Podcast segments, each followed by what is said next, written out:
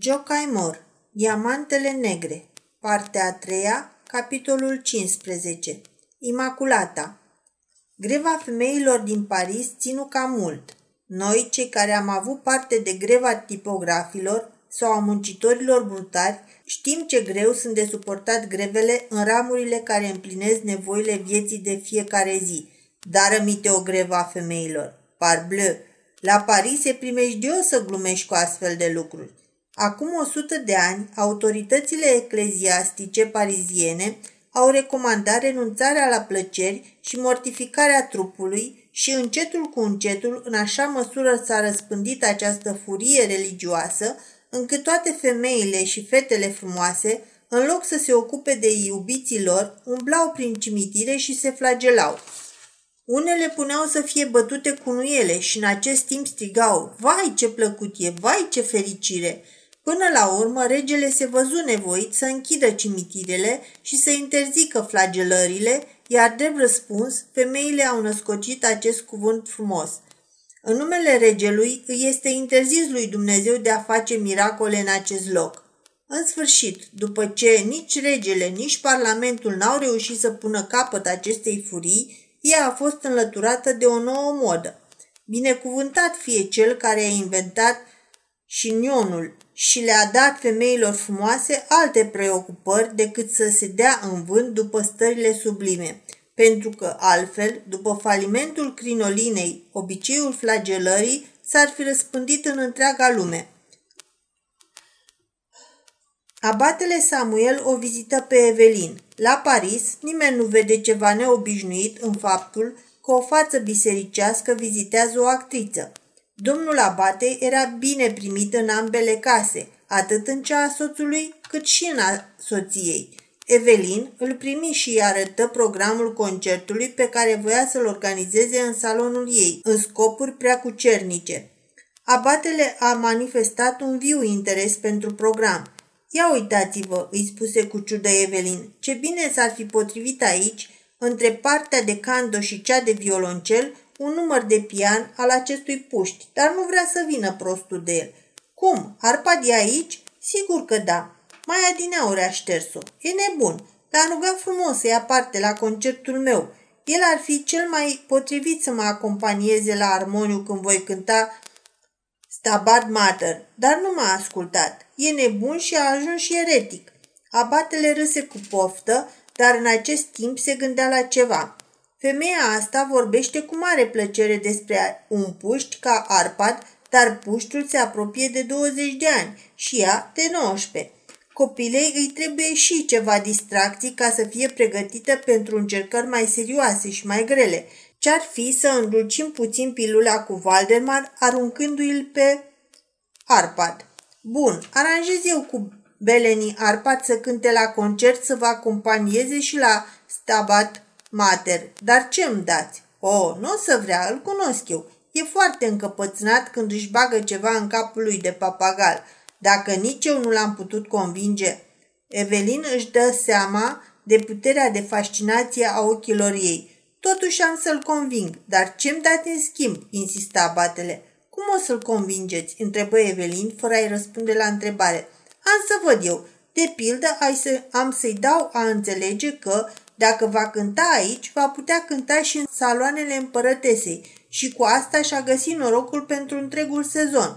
Un artist poate să-și dea seama ce înseamnă asta și pe urmă îi se oferă și ceva bani. A, i-am promis și eu 500 de franci.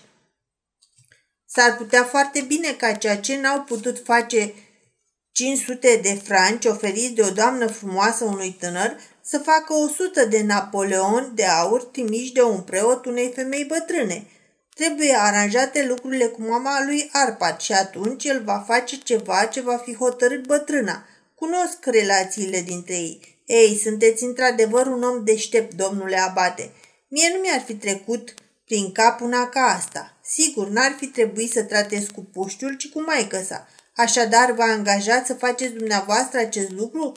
Să știți că dacă reușiți, puteți cere de la mine orice. Femeia era așa de încântată încât, într-adevăr, putea îndrăzni să-i ceri orice. Și preotul îndrăzni. Ceea ce vă cer este o invitație la concertul dumneavoastră de binefacere. O, și zece, strigă cu bucurie Evelin. Dar invitația e personală și trebuie să o adresați cu mâna dumneavoastră. Dictați-mi cui să adresez invitația. Când trase sertarul biroului și scoase de acolo o invitație, Evelin tremura de bucurie. Pe ce nume? Prințul Valdemar Sonderheim. La auzul acestui nume, Evelin trânti tocul așa de tare încât acesta se înfipse cu vârful peniței în masă. Sări în picioare aprinsă. Nu! Domnul abate spuse râzând. Vai ce bine vă stă când sunteți furioasă. Ia mai rupeți, vă rog, câteva tocuri. Nu-i trimit nicio invitație prințului Sonderheim, spuse Evelin și se aruncă îmbufnată pe canapea. Îl considerați pe prinț un om neplăcut? Insuportabil. Și credeți dumneavoastră că în lume trebuie să existe numai oameni ca Belenii Arpad? Evelin sări în picioare și mânioase rupse programul. Rămână dar și Arpad acasă lângă fusta mai găsi. N-am nevoie nici de el, nici de altul, nici de concert. S-a terminat. Nu mai vreau să știu de nimic. Și aruncă programul în sobă. Atunci se ridică și abatele și apucă mâna femeii agitate.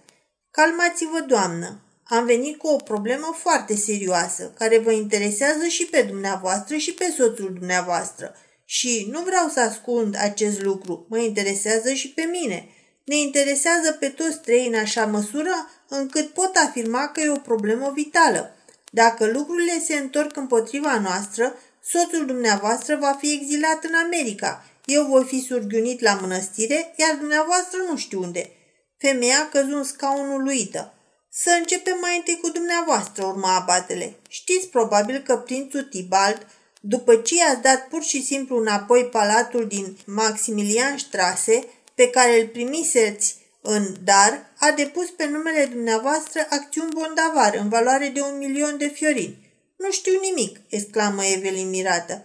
Ei, asta înseamnă că nu v-ați ostenit să-l întrebați pe domnul Kaulman – cu ce sunt acoperite cheltuielile acestui lux princiar, trăsura pompoasă, servitorimea, sera și toate celelalte.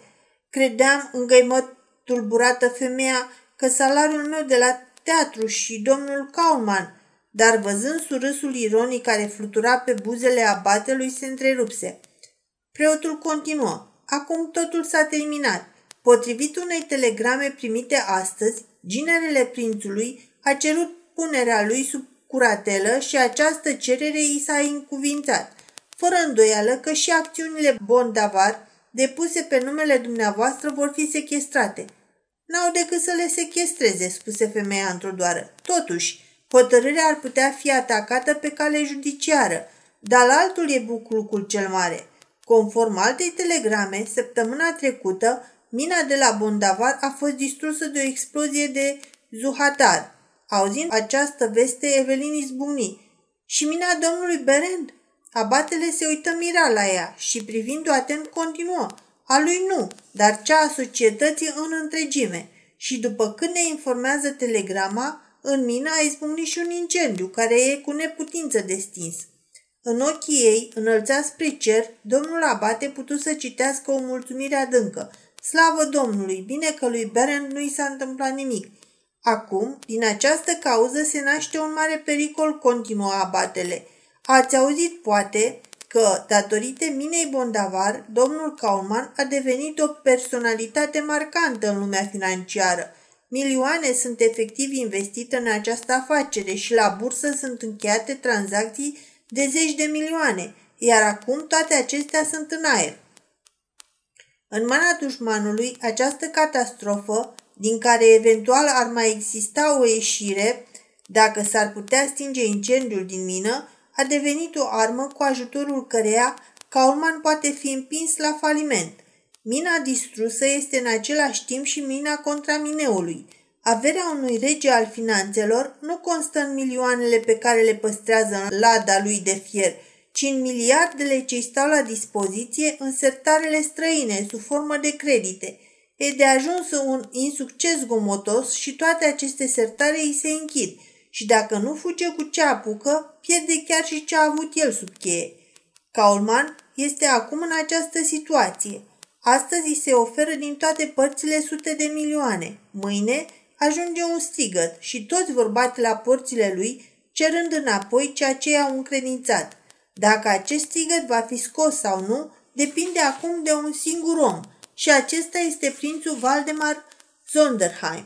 E aici, a sosit astăzi. Probabil că a aflat de la agenții lui secreți despre catastrofa de la Bondavar mai devreme decât a aflat Kaulman de la directorii lui de acolo, care au crezut că vor putea înăbuși pericolul. Soarta lui Kaulman e în mâinile lui Sonderheim și n-am de ce să ascund și soarta mea. Am fost motorul unei acțiuni uriașe care cuprindea jumătate din lume. Mâine urmează să se lanseze pe piețele financiare din Paris și Bruxelles obligațiile împrumutului bisericesc mijlocit de Kaulman, care ar putea da alt curs întregii istorii mondiale. Dacă prințul Valdemar se folosește de catastrofa de la Bondavar și intervine, totul se destramă ca un vis. Dacă vine la bursă și strigă acțiunea Kaulman 60 sub pari, suntem pierduți. Dacă tace, planul nostru favorabil va ieși triumfător și atunci micul necaz de la Bondavar va rămâne un lucru atât de mărunt încât va trece neobservat pe piața financiară. Vă dați seama ce putere magică ar putea avea un singur cuvânt de al dumneavoastră. Ce puteți obține dacă ea spune un singur cuvânt prințului Valdemar? Fără a scoate niciun cuvânt, Evelin clătină din cap și puse degetul arătător pe buze. Arăta ca un geniu al tăcerii. Cum? Nu vreți să faceți ce v-am rugat?" sări domnul abate cuprins de o sfântă mânie. Nu vă gândiți că nu vă costă decât un singur cuvânt și puteți atinge un cel înalt? Veți îngădui oare ca să se prăbușească Sfântul Scaun și pe castelul San Angelo, în locul Sfintei Cruci, să fie împlântat steagul cel roșu al necredincioșilor, sfinții să fie aluncați din lăcașurile lor și toate acestea numai dintr-un capriciu femeiesc? Evelin dădu brațele în lături, parcă ar fi pornit să înfrunte un uriaș și strigă cu hotărâre. Nu pot să vorbesc cu acel om. Pe abatele Samuel începu să-l irite capriciile ei și văzu că nu reușește să o convingă pe această femeie, se hotărâ ca măcar să o jignească, așa, ca să simtă. Drept care își luă părăria și ținând-o într-o mână la spate, îi spuse cu ironie rece – nu înțeleg antipatia dumneavoastră. Doar prințul Zonderheim nu e cu nimic mai prejos decât ceilalți bărbați pe care i-ați primit până acum. În fața acestei jigniri, Evelina apucă cu violență mâna preotului și cu o sinceritate convingătoare rosti din inimă. Domnul meu, eu sunt încă fată. Abatele oftă. Fața aprinsă și îmbujorată de supărare pe care doamna și-o întoarse într-o parte, Privirea feciorelnică lăsată în pământ, plânsul ei nevinovat, era o mărturie că spunea adevărul. Auzind vorbele Evelinei, simți cum se destramă și se risipește toată măreția sa și pentru el acestea erau lucruri mai de preț decât castelul San Angelo. O femeie cu talon ruj la picioare și cu mir pe cap, curtezană și neprihănită. Și preotul înțelese de plin de astă dată taina Sfinxului – Datorită acestei simple destăinuiri, abatele se simțea azvârlit de pe orbită. Nici pe Saul vedenia aceea fulgerătoare nu-l convinsese mai temeinic. Simțea că, față de culmile atinse de această femeie în clipa când îi vorbise tot ceea ce poate visa un bărbat, măreție, glorie, frumusețe, putere sau renume, nu era decât fum și pulbere. Pentru a respecta voința soțului ei, căruia îi jurase credință, Femeia aceasta și-a pus pe față fardul unei ființe scoase la mezar, păstrându-și însă sub el roșața pudorii. Preotul nu mai încercă să o coboare de pe aceste culmi. Evelin, vorbi el cu o seriozitate plină de blândețe, ceea ce am auzit acum mă trimite în exil, în celula mea. Ei bine, mă duc acolo. Mi-ați pulberat visurile mele cele mai bune despre măreția lumească. De acum încolo nu mai am visuri. Ați spus, sunt încă fată. Bine, fiți într-adevăr fată. Legile franceze nu recunosc o căsătorie care nu s-a oficiat în fața autorităților civile. În această țară, căsătoria dumneavoastră cu Felix Kaulman e nulă și inexistentă.